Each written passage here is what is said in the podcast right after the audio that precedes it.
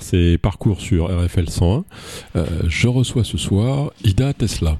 Bonsoir. Alors dites-moi, Ida, vous devez être euh, la femme la plus riche du monde c'est Euh. quand même vous qui avez inventé la voiture électrique. Alors d'abord, je voulais dire j'étais là avant elle, hein, d'abord. Et alors, je n'ai aucune connivence, quelle qu'elle soit, sur aucun plan avec le fameux Elon, Elon Musk. D'accord. C'est pas en vous rendant hommage, en, en voyant le sosie de Ludivine Sagné, comme ça, Ida Tesla, il s'est dit, paf, j'invente une voiture. Non, pas du tout. Moi, je me réclamerais davantage de Nikola Tesla.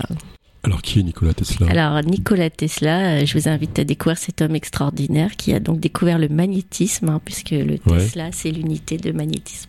Ah, Je crois que c'était Mesmer.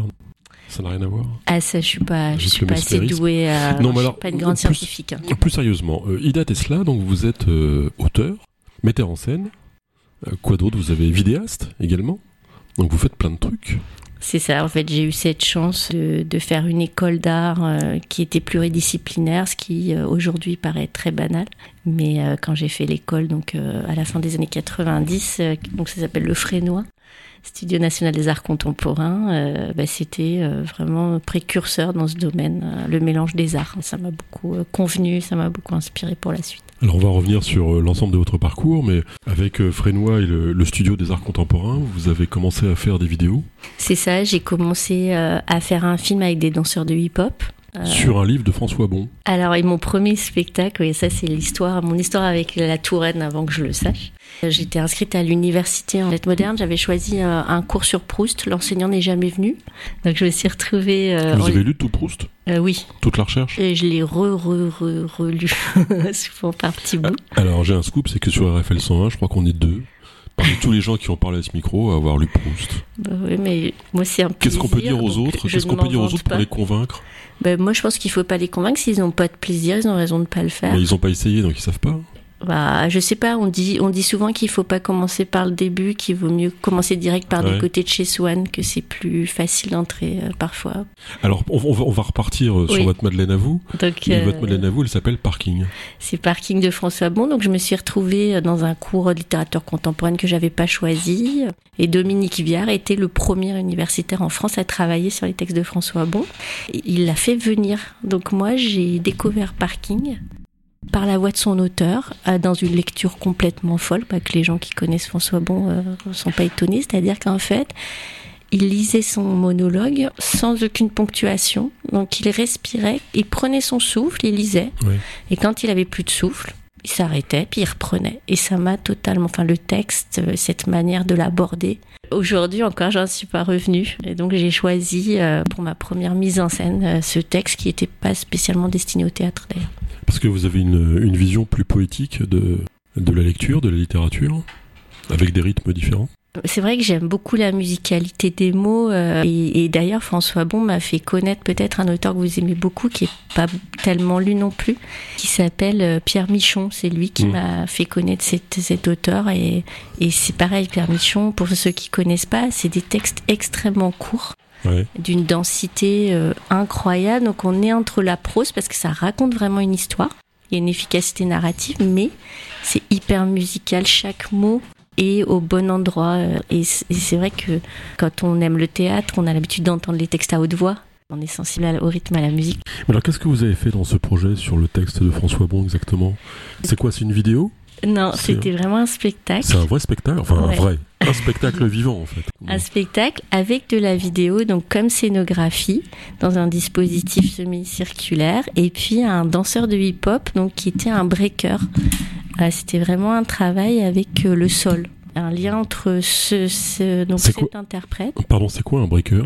Donc un breaker, c'est les dans, dans, dans la danse hip-hop, vous avez la danse debout et puis la danse au sol, et euh, le breaker, c'est la danse au sol. La danse au sol. Voilà. Et ouais, enfin, expliquez-nous un peu ça alors. C'est quoi la différence par rapport aux autres? La danse debout, c'est tous les mouvements euh, que vous voyez euh, qu'on appelle euh, communément le smurf. Ouais. Et puis tous ceux qui font des danses un peu plus acrobatiques au sol, c'est le, c'est le break. D'accord. Alors, on, on va revenir sur le début, parce que là, on, est, on a avancé très vite, là. Mais vous êtes né euh, à Saint-Étienne. Oui, c'est ça. C'est bien la vie à Saint-Étienne? Alors, j'ai jamais vécu. Vous n'avez pas vécu, peut-être Voilà. ouais, ça. Ah oui. En fait, je suis issue d'un couple mixte, c'est-à-dire euh, un Lyonnais et une Stéphanoise. Donc, Oh là pour là. ceux qui aiment le foot, euh, ils savent, ils savent ce que ça représente comme conflit interculturel. Et donc, j'ai vécu mes dix premières années à Lyon. Vos dix premières années à Lyon. Mais je suis très attachée à Saint-Étienne, qui est une grande, grande ville de théâtre, hein, puisque Jean Dasté euh, Ouais. a fait la Comédie de Saint-Étienne, qui a aujourd'hui euh, encore un très grand théâtre, et les Stéphanois sont très attachés à leur, à leur théâtre. Vous y retournez parfois à Lyon? Oui, euh, oui, oui, j'ai ma- j'ai de la famille à Saint-Étienne, à Lyon, et puis dans la région, alors qu'on appelle la Loire, ce qui est assez drôle, parce que la Bon. Loire, c'est aussi un des fils conducteurs de ma vie, puisque maintenant, je- quand je dis que je, je viens de la Loire, les gens me disent, bah oui, de Tours. Je dis, non, non, le- la Loire, c'est 42. Oui. Euh, donc une famille euh, mixte, euh, qui s'entend bien entre Stéphanois et Lyonnais. c'est ça. Et Sauf pour le derby. un premier souvenir d'école? Alors, souvenir d'école, j'ai eu des enseignants assez euh, extraordinaires. J'ai été euh, très intéressée euh, dès la primaire par euh, Ouais. les difficultés scolaires. Parce Ouais. que moi, j'en avais assez peu, j'avais d'autres difficultés, mais l'école, c'était assez facile pour moi. Et en fait, j'avais proposé un système de tutorat, et je vois qu'aujourd'hui, ça se pratique parfois, entre élèves, en fait, d'entraide entre élèves. euh. Donc j'étais déjà assez sensible aux questions d'éducation, et puis... euh, Vous étiez délégué de classe? Euh, En primaire, nous, on n'avait pas encore délégué, Non. mais été au collège, au lycée. Ouais, Et un bon souvenir du collège? Ouais j'ai un excellent souvenir du collège. Je me suis retrouvée à Roubaix, À Roubaix voilà, dans le Nord. Ah, Quelle idée Donc euh, ça, c'est le chômage de mes, de mes parents qui les a Ouais. conduits à, à trouver un travail à Ouais. Roubaix. Euh, bah, ça a été assez difficile, mais en fait, ça a changé ma vie. Et, euh, c'est Roubaix, c'est une ville euh, qui m'a vraiment construite. Je me suis beaucoup d'engagement, notamment dans les quartiers populaires, qui sont une grande partie de ma vie depuis ma, ma jeunesse. euh, sont, c'est grâce à Roubaix. Mais à quel âge vous êtes parti à Roubaix Donc, je suis rentrée en sixième à ça, Roubaix. C'est l'époque de la vie où c'est quand même très difficile de changer son cadre de vie, de, Ouais, l'année de de sixième. euh, euh, la Loire. On, on peut dire la Loire. L'année de sixième a été assez dur, ça, hein difficile avec euh, des difficultés d'intégration culturelle parce qu'on Ouais. disait plus euh, crayon à papier mais crayon de bois. Oh. Donc c'était et on disait 20. Donc Mhm. ça c'était dur. Mais ils disent toujours pas au chocolat. Oh là Donc là, ça va ça, ça fait un moment que j'ai quitté le Nord. Je suis désolée, je vais me faire massacrer par mes Mhm. amis, mais j'ai un doute là. Non mais quand on a 10 ans quand même c'est... Du coup la Loire c'est un peu un paradis perdu, non? Euh, ben, j'ai sans doute, mais euh, c'était quand je suis revenue à Tours, c'est complètement euh, par hasard, donc euh, c'est l'inconscient. Vous vous rappelez du, du bac? Ouais, je me rappelle. La du bac. C'était un... non parce qu'en plus euh, moi ce qui est assez, intéressant c'est qu'on a voulu m'obliger à aller en mat- dans les matières scientifiques à l'époque mais Qui euh, les enseignants en fait Ouais. ils voulaient parce que comme j'avais des notes assez correctes euh, ils voulaient- enfin un bon élève j'étais vue comme une bonne élève et un bon élève allait dans les dans les bacs scientifiques qu'on appelait C à l'époque je suis Ouais. désolée je remonte à beaucoup de réformes en arrière parce que j'étais la dernière année euh, de cette réforme et donc, euh, il fallait absolument que j'aille dans une classe euh, scientifique. Moi, j'ai refusé avec Mmh. l'appui de mes parents. Et donc, je me suis retrouvée à passer un bac littéraire, ce qui fait que pour moi, c'était assez facile. Alors après, après le bac? Euh, donc, j'étais dans la cour d'école d'Emmanuel Macron un an avant lui, en fait. Ah, parce qu'il est de 77, je suis de 76, donc... Et vous lui avez pas cassé la figure bah non, parce que je suis, on m'a, on m'a viré de, de ma, de la prépa euh, au bout de la première année. Parce Donc- qu'il vous a dénoncé. Non, lui, il était encore, euh, il était encore au lycée. Il était en terminale, lui, quand moi j'étais en prépa. Il est arrivé l'année d'après, Ah, moi j'étais pas là. euh, Donc on s'est croisés. Je ne l'ai jamais vu. Ah vous l'avez jamais vu? Non, mais par Mais contre, Je sais pas, il paraît qu'il parle beaucoup de vous. j'ai une connaissance assez euh, intime de voilà d'où il vient, comment il a été formé, puisque j'ai vécu un peu la même formation euh, des élites à la française. Donc euh, il y a- il y, a pas mal de choses que je comprends. Le truc important c'est que vous avez été admise à Henri IV. Alors je sais pas si c'est Comment on fait une si important que ça. c'est parce que j'avais des très bonnes notes en, dans les matières littéraires. Ouais. Vous aviez déjà lu Proust, c'est pour ça. Oui. Et après, euh, moi, c'était pas du tout. Enfin, je regrette pas d'y être allée au. Enfin, j'ai été très malheureuse là-bas. J'ai fait ma première dépression. Mais euh, j'ai compris, ça m'a aidé à comprendre très jeune ce qui ne me conviendrait pas et que pour moi, euh, l'élite, euh, c'était pas ça. en fait, et que c'était pas là que j'allais être bien, et c'était pas ce qui m'allait, et c'était pas là où je me reconnaissais. Alors qu'est-ce que vous faites en partant d'Henri IV donc je, je, me retrouve à l'université, donc j'ai j'ai fait euh, à la fois euh, lettres classiques parce que j'étais dans cette voie et j'aimais beaucoup Ouais. ça. Et puis euh, j'ai eu la chance, c'était le tout début, euh, première année des études théâtrales euh, à Lille, parce qu'à l'époque à l'université, maintenant il y a énormément de jeunes Ouais. qui font des études euh, théâtrales à l'université, peut-être, peut-être. Et, euh, et c'était tout nouveau. Donc j'ai eu la chance que le cursus ouvre quand moi justement je suis rentrée en licence, donc euh, j'ai pu faire les deux cursus. ouais. Ok, et le, ces cursus vous mènent... euh, Et bien ces cursus me mènent euh, au Frénois parce que euh, c'est comme ça que j'ai passé le concours et que c'est après ma maîtrise que j'ai passé le concours du Frénois. Et puisque je me destinais pas à la recherche en lettres classiques, là j'ai eu beaucoup de chance aussi, j'ai eu des enseignants absolument euh, extraordinaires. Philippe Rousseau, Pierre Judet de Lacombe pour les gens qui, qui connaissent. Et donc ils nous faisaient faire des, des colloques avec Harvard, Cornell, etc. mhm. Donc j'ai vite compris que j'avais atteint mes limites et que c'était pas pour moi. Et donc euh, j'ai compris qu'il fallait que je me tourne euh, vers les- le domaine artistique. Et donc euh, j'ai passé ce concours et je l'ai eu. J'étais dernière de ma promo, mais j'étais dans la liste. Est-ce que l'art est social? Alors justement, c'était très intéressant parce que au Frénois, j'ai découvert un univers que je connaissais pas du tout, qui est celui vraiment de, de l'art contemporain au sens des arts plastiques. Ouais. Et là aussi, je me suis retrouvée à nouveau. Alors, j'ai beaucoup appris. En plus, j'ai eu un, prof- un professeur extraordinaire, Robert Kramer, pour qui, un cinéaste, hein, euh, pour qui euh, l'art est social.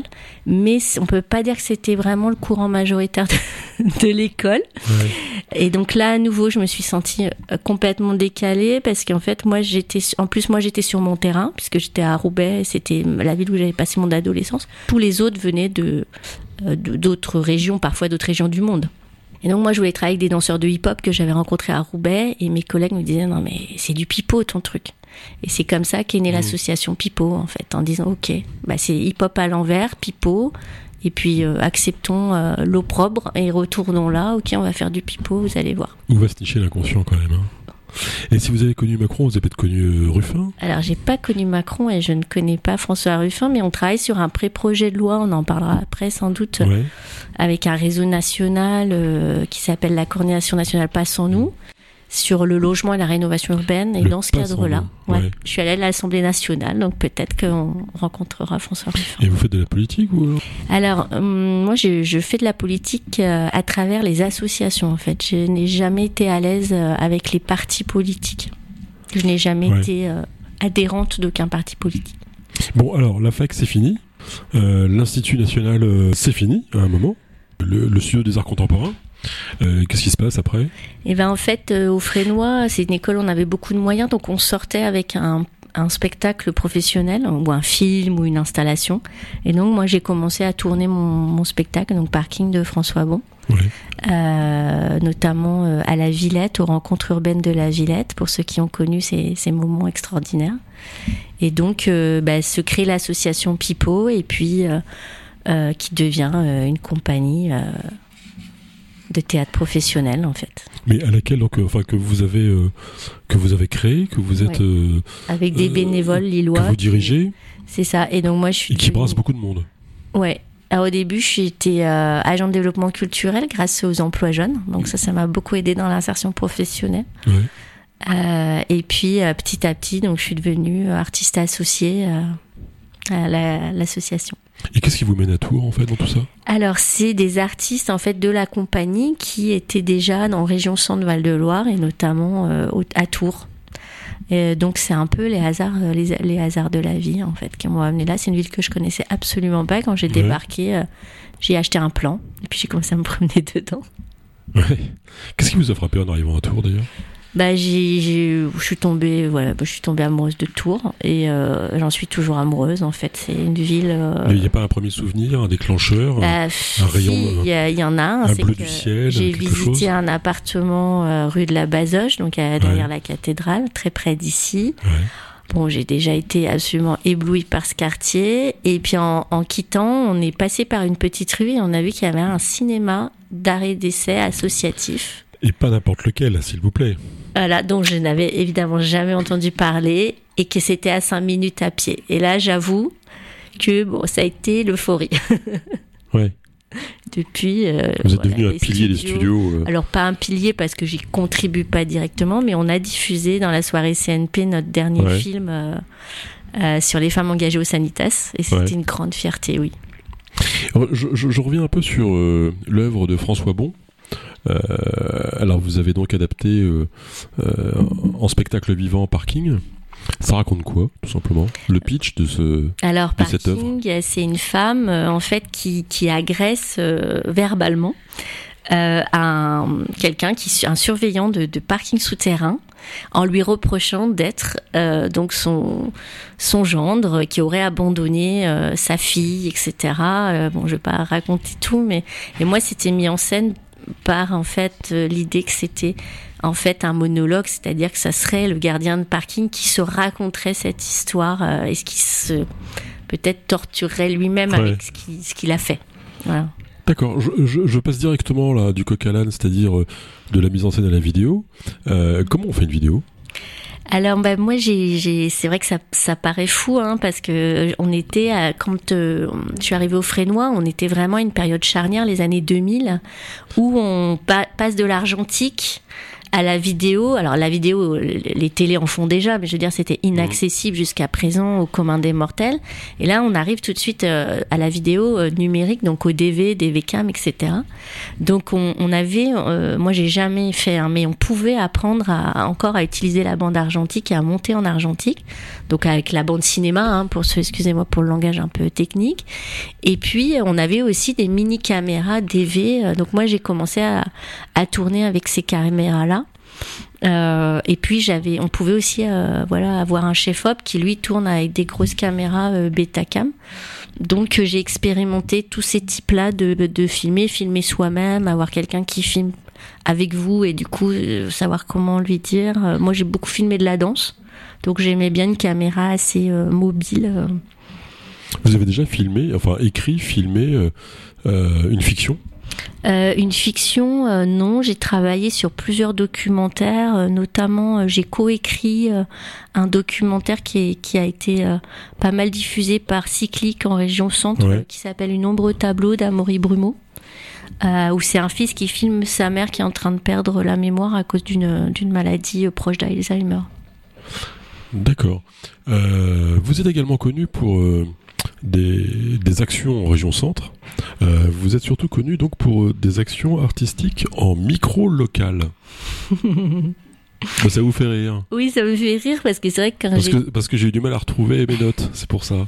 C'est ça qui non, c'est pas ça qui me fait rire, c'est que ça c'est un peu les, les, histoires du destin. C'est que moi quand j'étais au Frénois, je pensais que j'allais plutôt euh, voyager avec mon travail dans le monde entier, et en fait je me retrouve au contraire investie euh, dans des, des, des, actions micro-locales très près de chez moi. Euh, donc c'est très drôle. Alors c'est quoi une action micro-locale? Alors on a, on, avec Pipo, on a été très investi au Rive du Cher. Et, euh, et là, depuis 2015, on passe la moitié de notre vie au Sanitas, aux côtés des habitants. Donc je travaille avec d'autres d'autres artistes, mais au sens assez large, puisqu'on a une paysagiste aménageuse qui est Meryl Sétier. Euh, Yvon Pousset qui lui euh, fait le vidéaste, euh, voilà, elle est vraiment avec moi sur sur ces sur ces projets-là. Et puis Cécile Goran qui est notre chargée de production.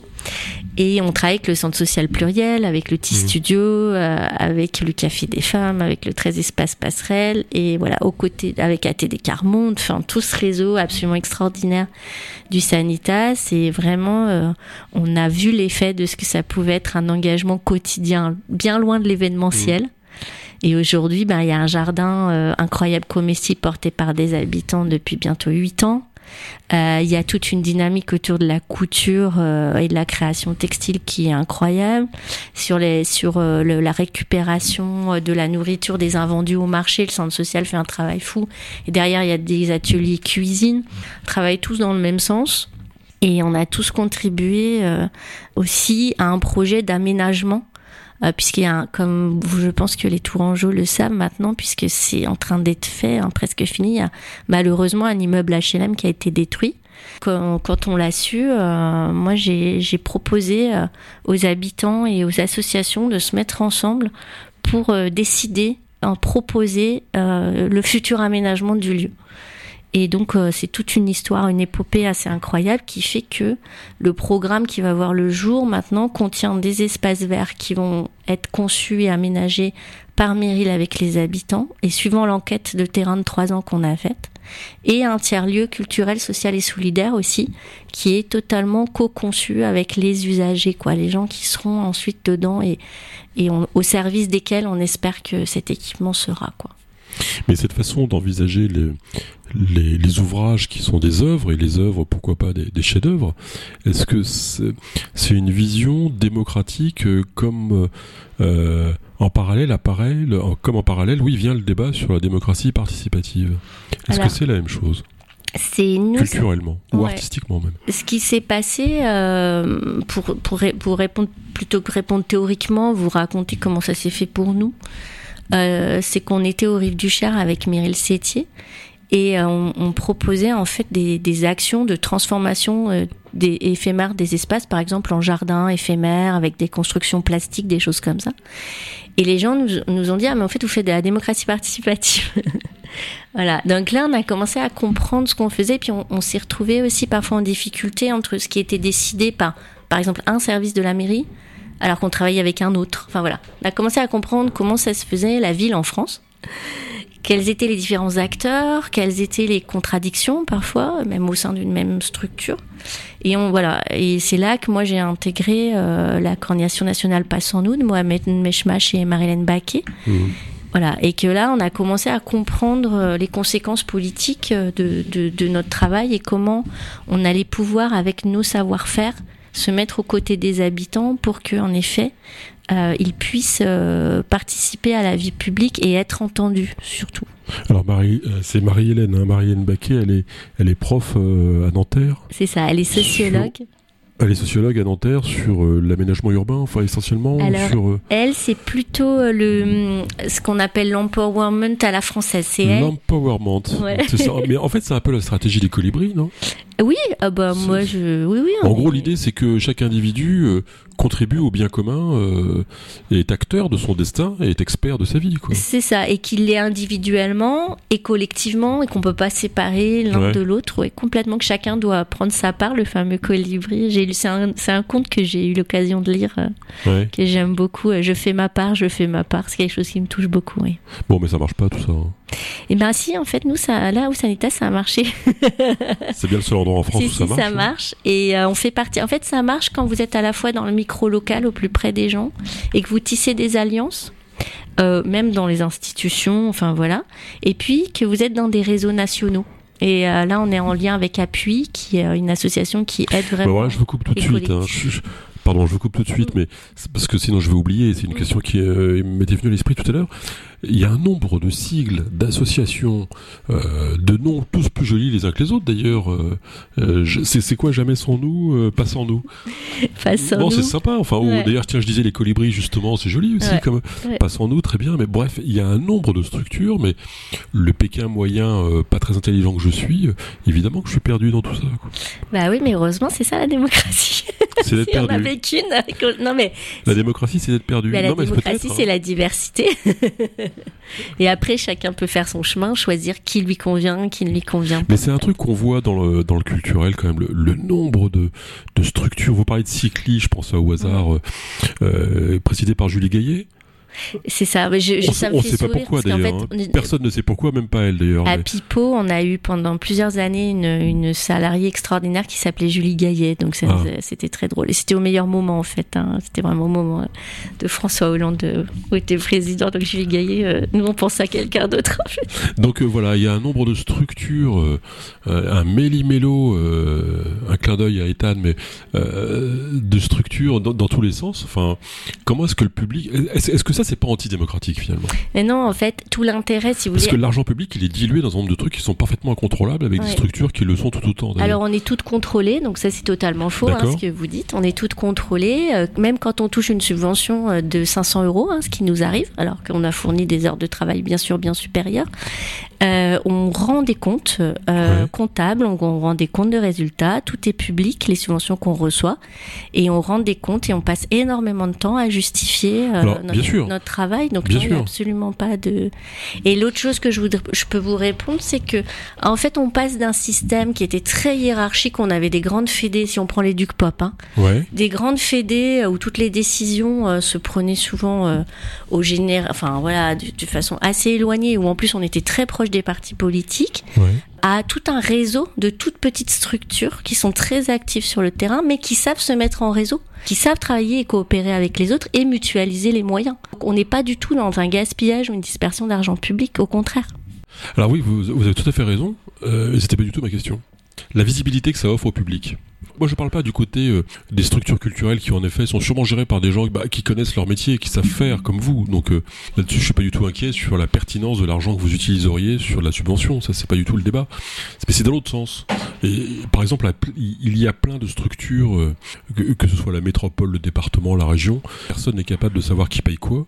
Même eux ne le savent pas d'ailleurs. hein. À la métropole, ils, ils, ils savent même pas euh, quoi faire de l'argent. Donc, euh, Bah, quand vous êtes engagé dans des associations, Est-ce que par vous rapport à la vie des gens, ouais, c'est ça. Moi, je le sais parce que quand vous êtes dans une association, et j'invite, l'éducation populaire, c'est ça, c'est venez, voilà, entrez dans les assos, engagez-vous, et ça va vous permettre de comprendre exact tout le système institutionnel français qui euh, a ses défauts, mais qui a des qualités absolument immenses. Parce que moi, je sais très bien ce que fait un département, ce que fait une région, mais je l'ai appris. Mais oui, mais vous, Ida Tesla, Je l'ai pas appris à l'école. Vous Je- êtes dans l'élite. Non, pas du tout. Je l'ai pas appris dans mes études. Je l'ai appris sur le terrain en faisant. C'est ce qu'on appelle l'éduc-pop. C'est-à-dire qu'on se forme Ouais. en défendant ses intérêts et, et en défendant la vision de la société qu'on a, en fait. Mais tout ne peut pas fonctionner sur ce modèle-là. Moi, je suis où ça me convient. Après, il faut des institutions, il faut des partis politiques, mais, moi, ça ne me, enfin voilà, moi, c'est pas le lieu où je peux être utile et efficace. Mais bien sûr qu'il faut de tout, c'est sûr. Enfin, euh, ma question, Ida, vous l'avez comprise euh, derrière ça, c'est euh, est-ce que la simplification dans le monde de la culture ne serait pas un facteur de progrès pour pour pour chacun, chacune? Mais je sais pas ce que vous voulez dire par simplification. Lisibilité. La lisibilité, ça peut pas être. euh, alors, d'abord, ça ne peut pas être. On peut pas. euh, enfin, par exemple, nous, quand on intervient au Sanitas, ça nous est totalement égal que les gens sachent que c'est Pipo qui intervient. D'accord. Ce qui est intéressant, c'est qu'ils s'y retrouvent, que c'est un intérêt pour eux et qu'ils ont envie de s'y engager. Des fois, ils croient que c'est le centre social pluriel parce qu'on travaille ensemble. Hein. Mais pour nous, ça n'a aucune importance, en fait. On n'est pas à défendre des chapelles ou à défendre des entreprises avec une marque. On est là à faire une action publique qu'on essaye de faire ensemble. Et moi, je pense que de ce point de vue-là, euh, des petites structures diverses qui savent travailler ensemble, c'est hyper efficace. Mais alors vous, vous êtes très branché quand même sur euh, sur le monde d'après, finalement, sur euh, le participatif, le, le colibri, le, les tiers lieux. C'est euh, tout ça, c'est un nouveau monde. C'est un truc qui n'existait pas avant. Ben, je sais pas. Moi, je, pour moi, c'est c'est très très Est-ce qu'à votre euh, avis- ancien. Donc euh, là, je Est-ce que travailler le, le monde de demain, c'est pas ça, quoi? C'est pas un art populaire qui vient, euh, euh, qui n'est pas la comédie française, quoi? Mais pas seulement, moi j'adore à la comédie française. Vous Je avez suis raison, c'est le seul truc où ça joue bien, parce que ce que j'ai vu au théâtre à Tours, euh, il y avait de quoi pleurer. hein. Franchement, moi, je, on n'est pas du tout. Moi, je, avec Pipo, on appartient à un syndicat euh, très actif, notamment en région Centre-Val d'Or, qui s'appelle le Sinavi, encore un sigle, comme vous aimez Bah, bien, oui. je vous en euh, sers. ouais. Les syndicats euh, des structures indépendantes de création, donc plutôt ce que les gens appellent les compagnies, peu- et non pas les lieux labellisés comme les centres dramatiques ou les scènes nationales. Mhm. Et on défend pas du tout euh, une guerre euh, en disant il faut que des compagnies, il faut plus de centres dramatiques, ce serait complètement absurde. Donc euh, non, non, on a, on a besoin absolument de tout, mais on a besoin que ces gens-là s'entraident et se respectent mutuellement. Or aujourd'hui, voilà, on est dans une hiérarchie euh, qui, qui très verticale. Euh, qui est en train peut-être de se fendre, de se fendiller, mais je veux dire, on n'aura pas du tout gagné quand euh, il y aura plus que des collectivités locales qui financeront, quand l'État sera Mhm. désengagé, et qu'on nous demandera que des festivals de l'humour. Voilà, Ouais. moi j'ai beaucoup d'humour, mais euh, quand je lis parfois les éditos des voilà des collectivités où il y a marqué Ouais. cette année un festival de l'humour parce qu'on n'ose pas faire autre chose de peur de perdre le public. Euh, non, c'est pas, c'est pas du tout. Donc il y a, il y a pas en fait d'opposition entre du, du- Alors moi, ce que je reprendrais, c'est Jean Villard. Hein. Alors Ouais, voilà, c'est très ouais. connu, mais je trouve que ça vaut le coup de le réactualiser. C'est ce qu'il appelle élitaire pour toutes. Alors moi, je dirais élitaire pour tous, puisque maintenant euh, on a un langage inclusif qui est important euh, à utiliser. Donc élitaire pour tous. et donc dans élitaire, on a élitisme et populaire. Et donc c'est cette synthèse qui est un défi, hein, qui est pas euh, acquis. C'est un défi qu'on essaye de réaliser tous les jours. Mais voilà, il y a des grands artistes qui y arrivent, quoi. Bon, là, on a parlé beaucoup de mécanique, en fait, même sur la vidéo, d'ailleurs. Je note, quand je vous ai posé la question comment on fait une vidéo, vous m'avez répondu argentique, numérique, machin, mais c'était pas du tout ma question non plus. Ma question, c'est artistiquement, est-ce que vous sentez, par exemple, qu'une vidéo qui serait élaborée, imaginée, construite et, et réalisée en, en 2000 aurait quelque chose à voir avec une vidéo qui serait réalisée en 2023 Une que vous, vous feriez, Ida, Tesla Ah bah c'est sûr que c'est un secteur qui, qui s'est totalement transformé. Hein. Ça c'est assez fabuleux d'ailleurs d'avoir l'opportunité de vivre ça. C'est assez génial. Après les fondamentaux, euh, j'ai envie de dire, euh, la plupart euh, du montage, on les fait cut, hein, on monte des plans. Euh... Ouais, voilà, vous allez encore me parler de technique. Moi, ouais, je mais plutôt artistiquement. Il n'y a, aucune différence. Hein. ah voilà. Artistiquement. Je rappelle que poésie, ça vient de poiein en grec qui veut dire faire. Hein, et que technique, c'est techné, c'est les arts. Les arts sont des techniques, les techniques sont des arts. Et je vous rappelle qu'on a quand même une spécialiste de langue classique qui parle latin couramment. non, pas du tout. Je ne fais pas de séjour au Vatican. Euh, donc en fait, le truc, c'est que bah, on essaye peut-être parfois de raconter une histoire. C'est pas obligé Hein, euh, on essaye de procurer des émotions, on essaye de montrer des paysages, on essaye d'être évocateur. Ça, ça n'a pas changé. Hein. Donc euh, ça, j'ai envie de dire que la vidéo d'aujourd'hui, la vidéo d'hier, de ce point de vue-là, elle est la même. Après, bien sûr que les outils sont très différents. Euh, YouTube, c'est des usages aussi très différents. Tout à fait, il y a un vocabulaire de la vidéo qui s'est développé d'une façon extraordinaire. Mais là, nous, on prépare un documentaire qui va s'appeler sans doute quand les murs tombent justement sur les démolitions, les démolitions au sanitas c'est comment les habitants euh, euh, justement font des, proposent des alternatives et construisent, euh, essayent de participer à l'aménagement de la ville. Euh, bon, bah voilà, on l'a monté comme on, l'a tourné et monté euh, comme on l'aurait fait il y a 20 ans, hein, du point de vue artistique. Je veux dire, il n'y a pas de. Alors, du coup, bah, je reviens sur le fond, par exemple, mm. sur, cet exemple du mm. Sanitas, mm. parce que ça pose une question qui me paraît vraiment très structurante pour la société. Est-ce que les habitants du Sanitas sont les mieux placés pour savoir comment construire le Sanitas? Eh bien oui. En fait, c'est ce qu'on appelle l'expertise d'usage. Hein. Alors, euh, ça ne veut pas dire qu'ils vont remplacer. Là aussi, on n'est pas dans des conflits. Hein. C'est pas. On n'a plus besoin d'architectes. On n'a plus besoin de chargés de mission de la ville. On a. Voilà. Non, pas du tout. On a besoin, d'ailleurs, nous on travaille avec une paysagiste qui a fait l'école supérieure du paysage de Versailles, hein, Meryl Sétier, qu'elle a toutes les compétences d'une aménageuse euh, paysagiste.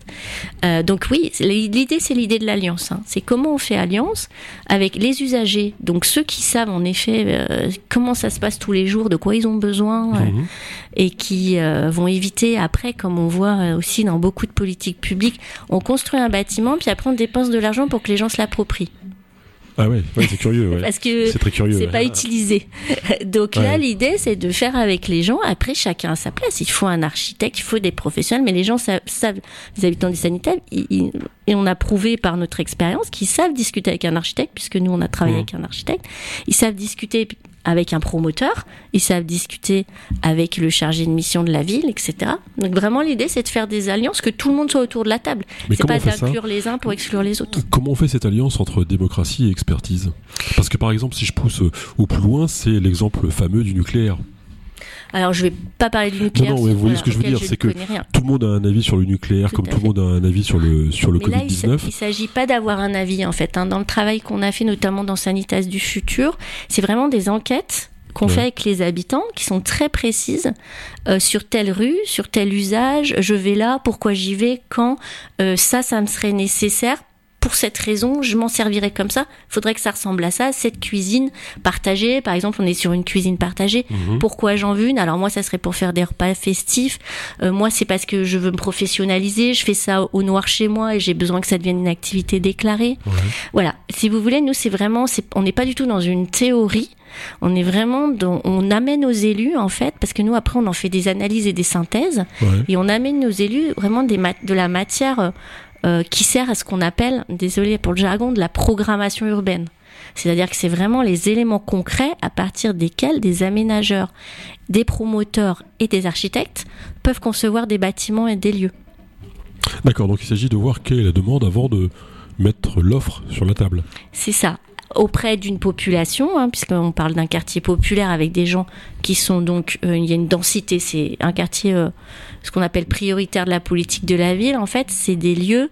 Ça veut pas dire qu'il n'y a pas des gens pauvres ailleurs, hein, bien sûr, mhm. mais ça veut dire qu'il y a une densité de pauvreté qui est très importante. Et la Nouvelle République a notamment fait des articles très précis en nous montrant que le sud du Sanitas fait partie des quartiers les plus pauvres de France. Donc Voilà. Et donc ces personnes-là, parce qu'elles sont pauvres, parce que souvent aussi elles sont étrangères ou vues comme étrangères, alors qu'elles sont françaises. Euh, ça compte ça? Ça compte, c'est-à-dire? Qu'elles soient étrangères ou pas? Ben en fait oui parce que vous êtes moins entendu dans la société si, et si vous mmh. êtes vu comme étranger ou que vous êtes étranger en fait. Ouais. Bah oui, c'est un fait. Là, c'est une expertise aussi euh, que ces gens vont. Alors, on fait un séminaire avec l'université Citer sur les discriminations, si ça vous intéresse, au mois de mai.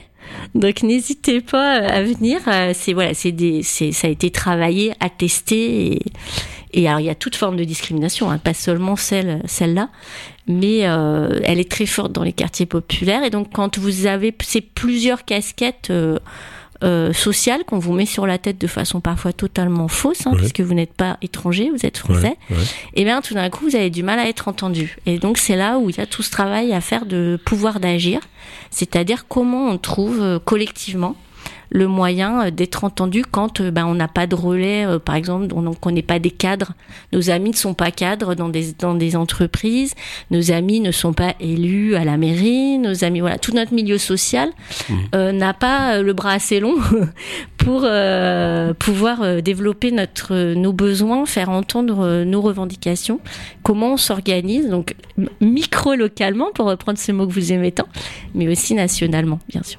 Alors, Ida Tesla, avant de revenir avant, sur votre actualité, euh, parce que vous faites encore plein d'autres choses, euh, eh bien, à tout seigneur, tout honneur, il faut parler de l'actualité du meilleur d'entre nous, Abdelkader Nagy, qui sera euh, quand Samedi 25 aux Andalousie, le festival international, c'est la sixième édition, qui est la salle Hockeheim. Mais venez vers quelle heure? Vers 20h Combien ça coûte? C'est 14 euros. Le pass de concert, c'est 20 euros. Et c'est tout à fait exceptionnel.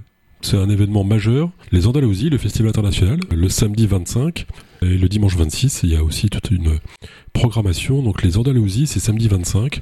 Il fait un temps pourri. Donc euh, qu'est-ce qu'on peut faire de mieux que d'écouter de la musique euh, quand il fait un temps pourri comme ça? Et même s'il faisait beau, il n'y aurait rien de mieux à faire que d'aller aux Andalousies le samedi 25. Moi, j'y suis beaucoup allé, je confirme. Alors c'est le dimanche 26, mais il faut, moi j'y vais prioritairement d'abord le samedi 25. C'est à 20h30. Et donc euh, venez, venez. Euh, mais je reviens à Ida Tesla qui est notre invitée euh, ce soir et qui, qui, qui, a mille casquettes. Vous êtes. Ma question que je voulais sous-entendre tout à l'heure avant d'aborder votre actualité, c'est de savoir si tous ces domaines culturels et artistiques, à votre, à votre avis, sont transposables. Alors vous, vous l'avez là montré et même démontré sur l'urbain à d'autres thèmes. Je parlais par extension au plus loin du nucléaire, là on peut pas exagérer, mais dans le travail, dans, dans les retraites au hasard alors là, sur les retraites, pareil, je suis totalement incompétente. Mais on va pas demander aux retraités leur avis sur les retraites, Même seul si j'aurais la mienne à 67 ans, ça, je, par contre, j'ai reçu des documents, donc ça, je, je, le sais. Tout ce que je peux vous dire, c'est parce que c'est assez drôle, c'est que ma, une de mes mises en scène, c'était l'établi de Robert Linard, et j'en parle parce que euh, il y a un film en fait qui sort euh, au studio. J'ai appris ça la semaine dernière. Il y a une adaptation cinématographique de l'établi de Robert Linard euh, qui sort au cinéma. Donc je peux que vous inviter à la voir et c'est une vision du travail très intéressante. Quelle vision vous avez du travail? Personnellement? Personnellement? C'est vrai que moi, le travail, bah, vous l'avez compris, hein, c'est un peu euh, central dans ma vie. J'y passe beaucoup, beaucoup, beaucoup de temps et euh, pour moi c'est un lieu de transformation sociale. Hein. c'est, vraiment le moyen de faire en sorte que la société ressemble à ce qu'on aimerait, euh, même si parfois on sert juste de digue, c'est-à-dire qu'on ralentit euh, des tendances contre lesquelles on aimerait en fait avancer. Parfois on, empêche juste que ça recule trop vite, mais ça c'est comme ça. Mais comment vous expliquez que la moitié des gens n'aiment pas leur travail? Alors je pense pas que les gens euh, aient tous un travail comme le mien en fait.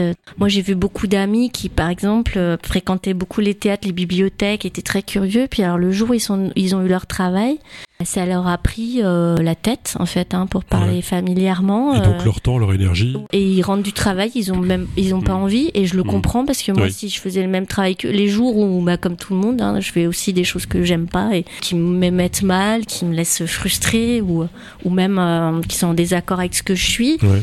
Ça me donne pas envie de, de sortir, de m'ouvrir. En fait j'ai plus l'attention, j'ai plus la patience, j'ai juste envie de rester chez moi et puis ne... donc oui il y a travail, travail et travail Hein, ça c'est sûr. Et donc votre travail dans votre actualité, c'est quoi? Alors nous, en ce moment, on est très engagés. Alors nous, euh, c'est qui? Alors c'est à travers de Pipo. Ouais. Euh, sur euh, notre nouvelle création théâtrale, donc un texte que j'ai écrit qui s'appelle 10 sur 10, donc DYS sur DIX, et donc qui euh, parle des DYS Ouais. sur DIX, Voilà. sur le chiffre. C'est ça. 10, 10 au départ comme dysfonctionnement Alors comme dyspraxie, Dyspraxie. dyslexique, dysgraphique, dyscalculique, voilà, les troubles 10. Et c'est l'idée, c'est euh, vraiment à travers le, le vécu d'un- jeune adulte qui se rappelle de ses 10 ans, Mhm. comprendre euh, comment sont vécus de l'intérieur, mais avec beaucoup d'imaginaire aussi, euh, les troubles 10, et puis dire aussi qu'on peut euh, avoir des troubles 10 et dans sa vie euh, avoir 10 sur 10, quoi. Alors qu'à l'école, c'est moins court. Et pourquoi vous êtes parti là-dessus? Alors, je suis partie là-dessus parce que j'ai, euh, comme beaucoup de parents, dès la maternelle, on m'a dit qu'il fallait que je m'inquiète pour mon fils. Moi, m'inquiéter pour mon fils, ça m'intéressait pas. Par contre, euh, comprendre et agir, ça m'intéressait. Mhm. Donc, j'ai fait tout ce parcours euh, que connaissent bien les parents, euh, de comprendre, du, du diagnostic, d'avoir les rendez-vous alors qu'il y a la queue, qu'il y a des années d'attente. Que... J'ai accompagné mon fils et je l'accompagne toujours dans, dans sa scolarité puis dans sa vie quotidienne Il avec, nous écoute là avec 10. Là, normalement, il est au concert de Ptix au Prieuré Saint-Côme. C'est quoi son prénom? Par, euh, Non, parce que lui, ça le regarde pas. Bah, voilà, c'est mal. Non, mais c'était pour lui faire un petit coucou. Ouais, c'est sympa. Bon, bah, il nous réécoutera, il Bon, écoutera sa maman samedi, on lui fait coucou, euh, euh, Monsieur X. Voilà. Et j'ai découvert. 10. donc, j'ai écrit ce texte. Il a quel âge aujourd'hui? Et il est en seconde, il a 15 ans. 15 ans, d'accord. Et j'ai découvert, en fait, après avoir écrit ce texte, que moi-même j'étais dyspraxique. En fait, j'avais une dyspraxie visio-spatiale également. C'est quoi ça, une dyspraxie Hein visio-spatiale Les mots compliqués, euh, là, je les, enchaîne, non, c'est ça. Alors, ce qui nous vient du grec, praxis, grec. la praxis. Et 10 avec des YS, comme vous l'avez très bien dit tout à l'heure, hein, c'est Ouais. sans ça dysfonctionne. hein. Hmm. c'est le truc qui va pas. Donc la dyspraxie visio-spatiale, pour le dire très vite, donc c'est des problèmes qu'on appelle troubles du neurodéveloppement. Donc vous naissez avec et vous mourrez avec. C'est dans la même catégorie que l'autisme, cousin euh, des autistes. Donc c'est vraiment euh, structurel. hein, c'est dans tout votre, enfin chacun de vos mouvements. euh, vous avez un- une relation à l'espace qui est un peu compliquée. Donc par exemple, si on vous lance un ballon, vous, votre cerveau euh, va faire des choses extraordinaires, des calculs incroyables pour savoir où vous allez vous mettre, à quelle distance, avec comment il C'est pas la peine de me flatter, ça ne sert à rien. Mais quand même, je vous vois sourire. Les Dès qu'on parle foot, auditeurs, ça- auditrices le savent pas, mais je vous vois sourire. Bon, on parle foot, ça commence à m'intéresser, Ah, voilà. histoire. voilà. C'est ça. Alors voilà. Comme Donc tous là, les le, garçons. le foot, vous êtes pas, vous n'avez pas de dyspraxie visio-spatiale. Ah, ça veut pas Ouais. dire qu'on n'a pas le droit de faire du foot si on en a une, mais c'est quand même compliqué. Il faut, euh, pareil, pour automatiser les gestes, c'est beaucoup plus long. Donc pour écrire, vous écrivez, puis à un moment, euh, écrire ne vous fatigue plus. En fait, ça passe dans une autre zone de votre cerveau. Ça devient Ouais. automatique. Ouais. Faire du vélo, nager, conduire sa voiture. Pour les personnes qui ont la dyspraxie, ça va être très très long à automatiser. Et moi, par exemple, ça reste très coûteux pour moi en énergie de faire euh, un créneau, de faire euh, 4 heures de voiture, etc. Je sais le faire. Mais euh, je vois bien par rapport à d'autres que ça va être très fatigant. Le sport, c'est quand même très difficile. Euh, Les mathématiques, c'est très difficile parce que c'est une combinatoire des chiffres euh, qui est en rapport avec votre lien à l'espace. Là, pourtant, vous aviez de très bonnes notes au, au lycée. Bah, ce qui est intéressant, c'est que moi, du coup, apprenant ça très tard, après 40 ans, j'ai revu toute ma vie. Et en fait, j'ai découvert à quel point j'avais réussi à compenser. En fait, j'avais des capacités. On n'a pas tous les mêmes capacités de compensation. Mais c'est quand même particulier de découvrir une, entre guillemets, pathologie. Justement parce que vous êtes en train de l'étudier, vous, vous, dé- vous, vous- vous découvrez qu'elle est à vous. Bah, c'est la magie de l'écriture. Hein. Je pense que Ouais. moi, j'ai écrit cette pièce et après, j'ai découvert que je croyant parler de mon fils et j'ai découvert Mhm. que je parlais de moi. Je pense qu'on écrit aussi pour euh, comprendre euh, ce qu'on vit et qui on est, en fait. On ne parle jamais que de soi, en fait. Ça, je le crains aussi. Mais ma Bovary, euh, c'est moi, Voilà. n'est-ce pas? Disait Flaubert. Alors, 10 sur 10. Donc 10 sur 10, c'est un spectacle Ouais. avec trois comédiens. Ouais.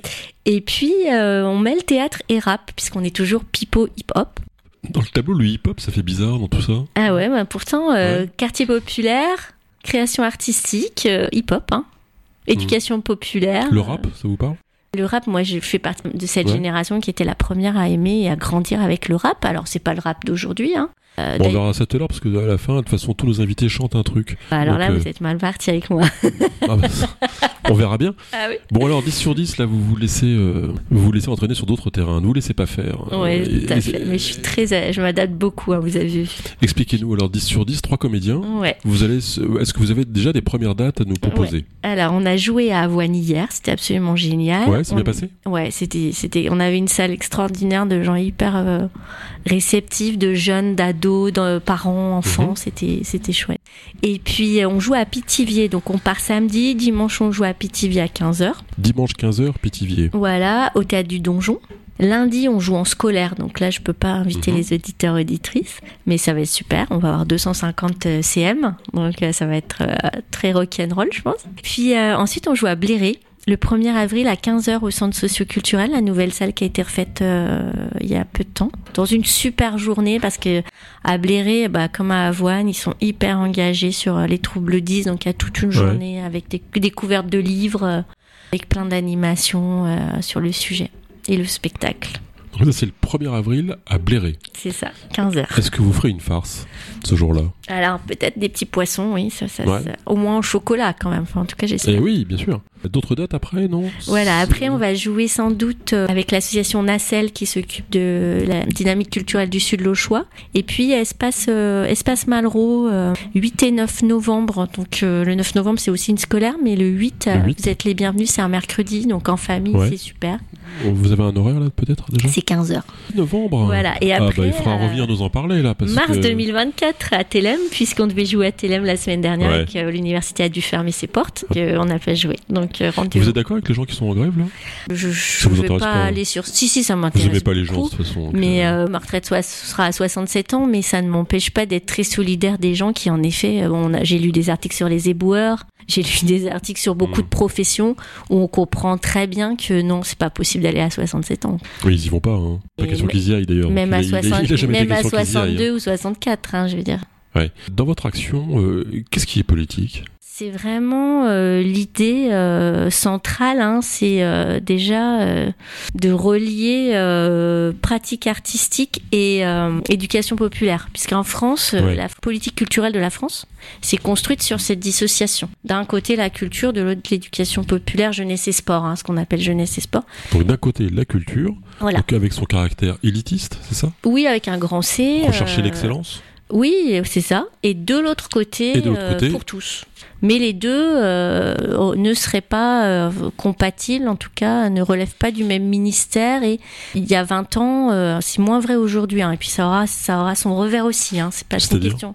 Bah, c'est ce que je disais tout à l'heure. C'est-à-dire que si on passe du, moi, ce que j'ai connu il y a 20 ans, c'est-à-dire que quand je faisais de l'action culturelle avec des danseurs de hip-hop, j'étais moins vue comme artiste. Du coup, ma crédibilité artistique était mise en danger. Mmh. Euh, et que hein, le jour où il y aura plus que des festivals de l'humour, le but c'est Mm. c'est d'arriver à vivre ce, ce fragile équilibre entre en effet l'excellence euh, et puis euh, euh, une ouverture euh, à tous et à toutes. C'est ce qu'on appelle un peu les droits culturels. Hein. Nous on essaye. C'est avec cet outil-là, euh, les gens, en ont- ça paraît peut-être abstrait les droits culturels, mais euh, c'est en train de devenir vraiment une réalité sous plein d'aspects. Et je pense que c'est avec ça qu'on va sortir de cette, enfin voilà, de cette dichotomie qui ne doit pas exister. Il n'y a pas d'excellence d'un côté et des arts populaires de l'autre. C'est Non, mais complètement faux en fait. Comme disait l'autre, si tout le monde était excellent, personne ne serait excellent. C'est ça. Non, mais je non, veux, c'est le contraire. je veux pas vous contredire. Il y a forcément une recherche d'excellence. Tout à fait, et il faut qu'elle soit soutenue. Mais à côté de ça, il peut se passer plein d'autres choses. Et en plus, l'excellence n'est pas toujours où on croit. Par exemple, moi, je suis allée au, au Maroc euh, avec un dessinateur professionnel, et quand il a vu les dames faire du henné, il m'a dit mais c'est des génies en fait, c'est des génies parce que euh, elles, elles dessinent sur des surfaces qui ne sont pas planes. Elles dessinent sur des Mhm. doigts. Il dit Mhm. moi je serais incapable de faire ce qu'elles font. Sur un papier, oui, je peux faire les mêmes motifs qu'elles aussi vite qu'elles. Mais sur la surface où elles le font, c'est-à-dire cette surface totalement irrégulière, différente, j'en suis incapable. Donc en fait, euh, on s'est construit sur l'idée d'une avant-garde, de- d'une rupture avec la tradition. Ouais. Mais ce qui est riche, c'est exactement l'inverse. C'est- ce mix incroyable non, entre tradition et art contemporain. Quoi. Moi, je suis pas tout à fait d'accord parce que le, euh, ce qui prévaut dans la création artistique, c'est justement la rupture. Et moi, je dirais la transgression. C'est quoi la différence? Bah, la rupture, c'est un peu tourner le dos, je m'en vais, vous voyez, je casse et je m'en vais. La transgression, c'est je pars de quelque chose que je respecte, euh, qui m'intéresse, je l'explore, mais je vais au-delà. en D'accord. fait. Ça, je suis d'accord avec vous de ce point de D'aller vue-là. au-delà. Donc, euh, euh, c'est quoi une œuvre d'art? Je ne sais pas, vous avez Wikipédia sur vous? Bah, Je réponds pas aux questions. hein. Mais pour vous? Ah, pour moi, une Ouais. œuvre d'art, j'ai- mille réponses à ça. hein. Il n'y a surtout pas une définition de ce que serait une œuvre d'art. justement, l'idée, c'est tous les jours de, de découvrir. En fait, c'est un peu comme dans, dans une. Euh, je me permets une digression, hein, comme dans, dans une région euh, qui fait du vin. Mais c'est vous qui me poussez. Hein. Mais après, vous serez transgressive. Donc, euh. Voilà. Comme on est dans une région qui fait du vin, on va parler œnologie. Donc, vous avez des gens, ils vont passer leur vie à goûter des vins. Mmh. En effet, comme vous dites, c'est une recherche d'excellence, c'est-à-dire qu'ils vont essayer de trouver le meilleur vin. Mmh. Mais ça va créer deux types d'experts. Il y a l'expert qui vous dira, ouf, moi, ah non, ça je peux pas boire, hein. je ne bois plus que les grands vins. D'accord? Parce mmh. que son palais est tellement affiné, subtil, etc. Mais il y a l'autre, et moi vous comprenez bien de quel côté je suis, qui va du coup, grâce à tout ce travail d'excellence de son palais, d'exercice de son palais, trouver dans les petits vins de, aujourd'hui, tout le travail qui est fait par les vignerons dans des, des tout petits euh, des tout petits vignobles qui sont pas très reconnus, il va réussir à déceler dans, dans ces vins-là en fait toute leur qualité et leur potentiel. Voilà, pour moi, le, la vraie excellence, elle est là en fait. Elle n'est pas du tout de l'autre côté. C'est là où je parle d'élitaire et pas d'élitiste. Mais qu'est-ce qui vous motive dans toutes ces actions? Ben, Moi, c'est vrai que je suis née avec euh, une espèce de, de rage. C'était un ami, un, un, grand danseur de, de hip-hop qui, qui, a dit Mais toi, en fait, t'as la Jura. Et euh, ça m'a beaucoup touchée parce que j'ai compris aussi pourquoi j'aimais le hip-hop, c'est que j'ai toujours eu cette rage en fait contre les inégalités sociales. Je crois que c'est quelque chose que j'ai jamais pu accepter. C'est vrai que euh, c'est la première chose qu'on remarque quand on vous voit, c'est que vous avez l'air très en colère. Alors par contre, euh, je crois pas du tout à la colère comme moteur. Je pense vraiment que la colère c'est quelque chose de très destructeur. Donc la différence entre la rage et la colère? Ben, la rage, pour moi, c'est un moteur qui me rend active, mais de manière euh, très relationnelle, euh, très mmh. créative. Mmh. Voilà. Alors que la colère, c'est une euh, un état qui vous prend et qui va faire que vous allez détruire les choses autour de vous et vous détruire vous-même. J'ai rien compris. en fait, quand vous êtes en colère, vous, allez dire des choses, vous allez détruire des objets, vous allez détruire vos relations aux autres. En fait, pour moi, c'est une action destructrice. Comme la rage. Alors que la rage, c'est un moteur à l'intérieur mais que j'arrive à traduire autrement. Après, c'est ma manière de le dire. Hein, c'est une question de le concevoir, tout à fait. J'en fais pas du tout un dogme. Hein. Bon, c'est tout à fait passionnant, Il a tout ce que vous nous racontez. Et, euh, le temps passe. Donc, je m'octroie euh, délibérément euh, une ou deux minutes de questions débiles. S'il fallait choisir, en quel siècle vous aimeriez vivre? En Grèce oh. antique? Alors, Au 4 siècle avant Jésus-Christ? Je suis désolée. Je vous vois bien avec Socrate. Ouais, ouais, mais je vais être anti-glamour, mais à mort. Mais je me suis toujours dit que, en fait, euh, je voulais vivre dans ma. Oui, ça, non. Dans mon époque, non, mais parce que je suis myope. Donc déjà, j'ai cette chance inouïe d'avoir des lunettes. Et ça, euh, avant le 20e siècle, ça a été compliqué. Je suis une femme. Et pareil, euh, j'apprécie beaucoup tout ce qui s'est passé depuis l'après-guerre en tant que femme. J'aurais sans doute pas voulu vivre avant. Donc je suis euh, aussi, j'aime lire, j'aime voir des spectacles, j'aime aller au mmh. cinéma et je crois que ça aurait été difficile avant-guerre. Donc il y a beaucoup de choses que je déteste dans mon époque hein, et j'aime beaucoup en effet me projeter euh, par la littérature et, ou, les, ou la visite dans d'autres eh ben, il fallait vivre au 13e alors, parce qu'au 13e on respecte les femmes. 12e aussi, hein. moi je vis avec un médiéviste donc euh, là-dessus je... Voilà, oui. Ouais, ouais, non, j'adore le Moyen-Âge. Vous a pas convaincu d'aller vivre au Moyen-Âge ben, Je pense qu'on s'est rencontrés au Moyen-Âge, mais euh, de là y retourner, je sais pas. Est-ce qu'il y a une transcendance dans l'art? Moi, quand je fais quelque chose, bon, quand j'écris, par exemple, on va prendre un exemple très simple, euh, je ne sais vraiment pas ce que j'écris, quoi. Je le sais quand je me relis. Alors c'est sans doute euh, cognitif, hein, je sais pas, mais c'est vrai que je le vis euh, comme. Alors je dis, moi j'emploierais pas le mot transcendance, mais voilà, c'est ce que j'ai de plus proche à, votre question soi-disant débile. Euh, c'est que ce qui est fabuleux, c'est ces moments où en fait on est surpris par ce qui est sorti de nous et on sait quelque part. Enfin moi, je trouve ça très bon pour l'ego parce qu'on sait que ça vient pas vraiment de nous, que c'est un amalgame de choses qui, qui sont autour de nous, qui à un moment se sont mélangés et ça fait ça. Mais je suis la première surprise de ce que ça, de ce que ça fait en fait. Donc je ne suis pas dans la maîtrise ou dans le contrôle quoi. Mais est-ce qu'on peut créer à partir de rien? Ça je peux pas vous dire parce que moi je vis pas dans un monde où il y a rien. Donc là je suis incapable de. Je pense qu'aucun être humain n'a Il n'y a pas une copie au départ. Parce Ben, qu'on n'est pas forcément dans l'imitation? Ah si, moi je pense qu'on ne fait que reproduire. euh, Ah, je pense vraiment que, que ce qu'on produit, c'est un amalgame de, de, de tout ce qu'on a emmagasiné culturellement, mais aussi émotionnellement, relationnellement. Que c'est vraiment comme une cuisine. hein. C'est des ingrédients, Mm. mais dont on n'a pas conscience et qui à un moment vont se mélanger. Et hop, ça va faire une recette. Mais euh, si, si, hein, moi je suis persuadée qu'on réécrit Homère. Moi, voilà, si vous voulez qu'on retourne dans l'Antiquité, il n'y a pas qu'Homère, hein, il y a plus ancien qu'Homère, mais Il n'a jamais existé. dans, voilà, qui n'a jamais existé. Euh, j'ai fait, j'ai- j'ai eu cette chance d'avoir un enseignant qui avait entendu Ah ouais. les, les bardes yougoslaves euh, qui ont été enregistrés par des chercheurs pour montrer qu'il était possible en fait de raconter des récits Mm. de, de- pendant 20 heures euh, sans écrit, sans écriture. Donc en effet, Homère n'a jamais existé. Il était comme. Et, euh, et oui, on Bah, réécrit C'était un collectif, euh, en fait, ça devrait vous plaire. Exactement. Je Ouais. pense que la mémoire humaine et la création humaine est collective, oui, ça c'est sûr. Et Est-ce- on réécrit Homère tous les jours, ça. et François Bon le premier. Vous qui êtes vidéaste, est-ce que vous êtes sûr que la vidéo a tué les stars de la radio?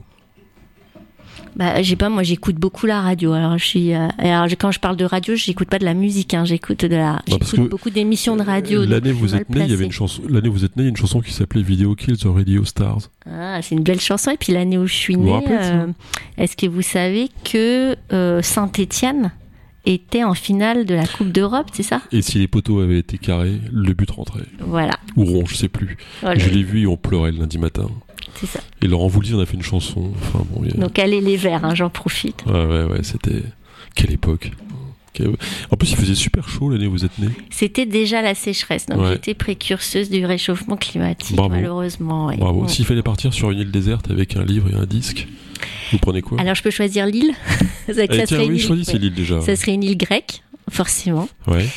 Euh, alors un livre, ça serait un livre, euh, ça serait Dune, euh, mais pas le Dune que les gens connaissent, les tomes 5 et 6, que j'invite vraiment les gens à lire. Ça, c'est pas élitiste hein, comme réponse. C'est hein, les plus beaux.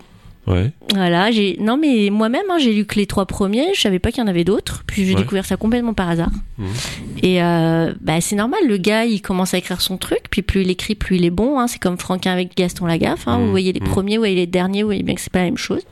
Donc c'est là où il est le meilleur, c'est les derniers. Donc ça serait ça, sans doute en anglais pour pour vous faire plaisir sur l'élitisme. Ouais. et l'île, pardon, c'est quoi? L'île c'est une île grecque. Alors euh, je connais pas Bon, forcément. il y en a un paquet. on- Oui, il y en a un paquet, mais le elles sont peuplées. Hein. Donc, euh, Mm. voilà, une île, euh, une île déserte grecque, là, j'avoue que je, je connais pas. Il y a des gens qui, qui peuvent en acheter, Ah mais ben voilà. moi, c'est pas mon cas. Mais si vous êtes très riche, vous appelez Tesla. Ouais, ah non, C'est ça, non. c'est pas ça. Et puis un disque, alors là, je vais faire une réponse terrible, mais comme euh, j'ai un compagnon qui fait des disques, euh, évidemment, je vais choisir L'Orient des Troubadours, ça s'appelle. Il y a un lien très fort avec euh, les Andalousies dont on a parlé tout à l'heure. Comment il s'appelle votre mari? Parce qu'il faut qu'il vienne nous voir pour nous parler de tout bah, ça. il est déjà venu. hein. Il est déjà venu, forcément. bah oui. Ouais. Mais les auditeurs le découvriront. Voilà. Donc je leur conseille Ouais. d'écouter de l'ensemble Béatus, L'Orient des Troubadours. C'est un, disque- L'Orient des troubadours. un- ouais, puisqu'en fait, fait rêver. ils travaillent sur le, les troubadours qui sont les premiers, euh, soi-disant, nos premiers poètes euh, en langue. euh, en langue euh, occitane et qui va après être notre culture française. En fait, cette langue occitane, elle vient aussi de Al-Andalus et de, euh, je vais pas le faire, je suis pas du tout une spécialiste, mais elle vient de ce merveilleux euh, moment de syncrétisme culturel euh, où les juifs, musulmans et chrétiens vivaient ensemble et en paix. Euh, Donc votre, votre conjoint est le deuxième spécialiste de la région après Abdelkader qui joue aux Andalousies, je vous et rappelle ils le se samedi connaissent 25. bien hein. d'ailleurs. Ils se connaissent peut-être un petit peu quand même. hein. Bon, il est en train de dire que c'est lui le premier, donc vous battez pas. Les garçons, c'est vraiment... euh, Ils aiment la compète. ils aiment la compète. Moi, hein. j'aime Voilà. la coopération. Et quand vous fermerez les yeux euh, ce soir, vous penserez, vous penserez à quoi? C'est la belle image qu'il faut emporter le- en fin de journée, c'est quoi? Ouais, c'est mon île grecque. Hein. Là, grecque. Oui, oui, là, si vous partez sur l'île grecque, ça marche à tous les coups avec moi. Mm. Le ciel bleu de la Grèce. Euh, oui, ou alors la nuit. ce qui est magnifique en Grèce, c'est la nuit où on voit les autres îles éclairées. Dans la nuit, moi, j'ai la chance de, de parfois d'aller sur une île où, en fait, de, de la plage où je suis, euh, on voit la Turquie euh, la nuit Mmh, éclairée. Voilà, c'est la frontière, euh, la frontière Orient-Occident, et il n'y a pas de raison que ça soit un lieu de de mort et de violence. Voilà, ça devrait être un lieu de paix, d'harmonie, parce qu'en fait, le mélange de ces cultures est extraordinaire. C'était Ida Tesla sur Parcours sur RFL 101.